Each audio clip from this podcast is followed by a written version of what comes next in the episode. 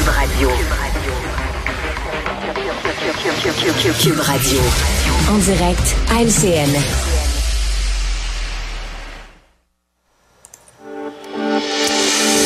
Donc, congrès des euh, conservateurs fédéraux à Québec. On a entendu Pierre Poilièvre euh, attaquer Justin Trudeau et le Bloc encore aujourd'hui, euh, pendant que le chef est en Espagne. Là, il fait flèche de tout bois, Monsieur Poilièvre.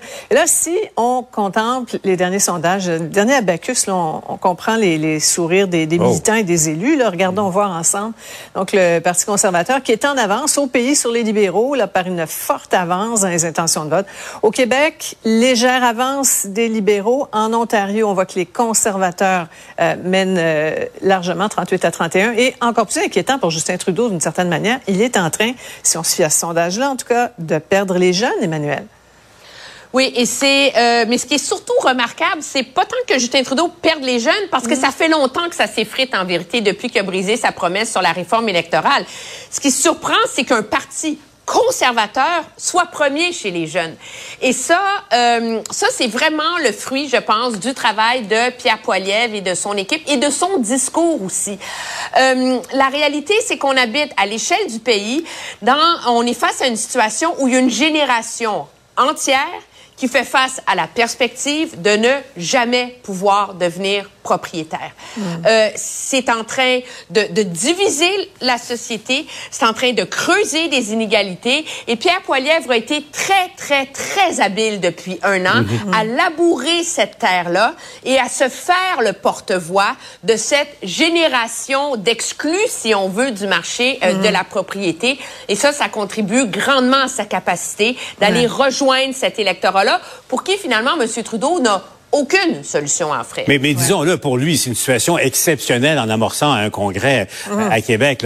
Pincez-vous, les conservateurs, vous menez chez les jeunes, vous menez partout au pays, 12, 14 points d'avance, sauf au Québec. Mais c'est tellement fort la montée ailleurs au Canada que Pierre Poilievre, en ce moment, gagnerait l'élection gouvernement majoritaire sans le mmh. Québec, sans, faire de gain au Québec. Donc, mmh. euh, c'est quand même exceptionnel. Maintenant, euh, pour lui, ça arrive à, probablement à, deux ans d'une élection.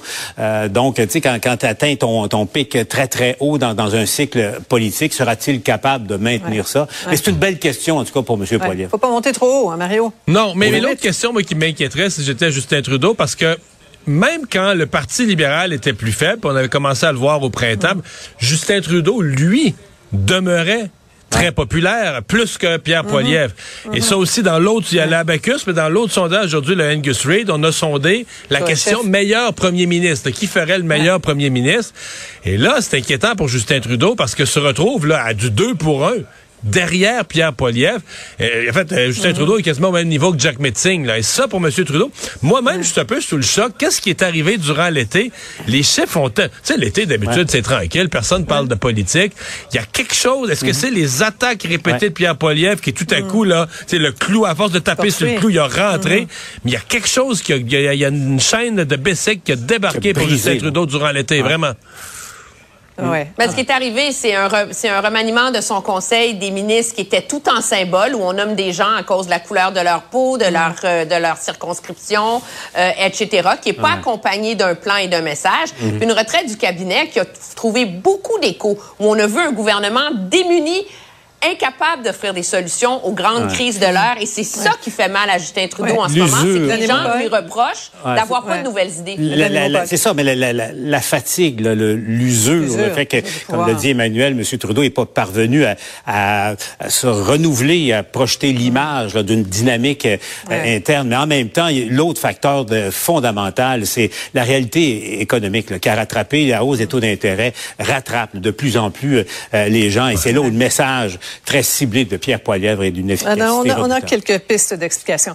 Euh, maintenant, je vais vous entendre à l'heure où on manque de personnel partout là, dans, dans, le milieu de la santé. Vous avez vu ce cas là, dont on parlait plus tôt, Joël Cyr, une infirmière d'expérience qui est retournée au boulot pendant la pandémie, qui, là, qui doit retourner étudier parce que ses 1000 heures de vaccination sont pas comptées par son ordre professionnel. Vos impressions là-dessus, Emmanuel, d'abord? Ben, je trouve que ça, ça illustre la rigidité des ordres professionnels. Ils doivent être rigides. Ils protègent le public. Mm. Mais est-ce qu'il y a moyen de revoir les façons de faire? Il y a tout un débat qui a lieu, par exemple, sur la reconnaissance des, euh, des diplômes étrangers, des infirmières, des médecins. Est-ce qu'il faut demander à une infirmière qui veut pratiquer dans un champ de pratique très précis de refaire son cours sur l'ensemble de l'œuvre, la chirurgie, la néonatologie, etc. Mm. C'est peut-être là, moi, je pense qu'un jour, il va falloir avoir une réflexion pour garder cette main-d'œuvre expérimentée.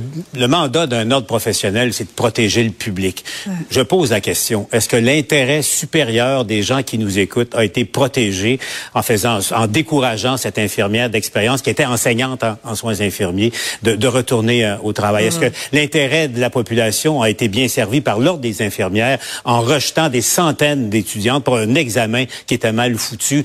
Qu'est-ce qui se passe à l'ordre des infirmières? Euh, la question se pose depuis longtemps, Mario. On n'a pas de réponse encore. Non, mais je suis content, que Paul fasse le lien entre avec l'examen de l'ordre. C'est qu'à un moment donné, c'est le, plus gros problème, la plus grosse menace pour le public présentement, c'est la pénurie de personnel spécialisé. Mm-hmm. Mm-hmm. Euh, merci infiniment à vous tous. Je vous retrouve lundi prochain. Bonne fin de semaine. Au revoir. Ici. Ah voilà, c'est ce qui met un terme à notre émission du jour. Merci d'avoir été euh, des nôtres. On se donne rendez-vous pour la dernière de la semaine demain.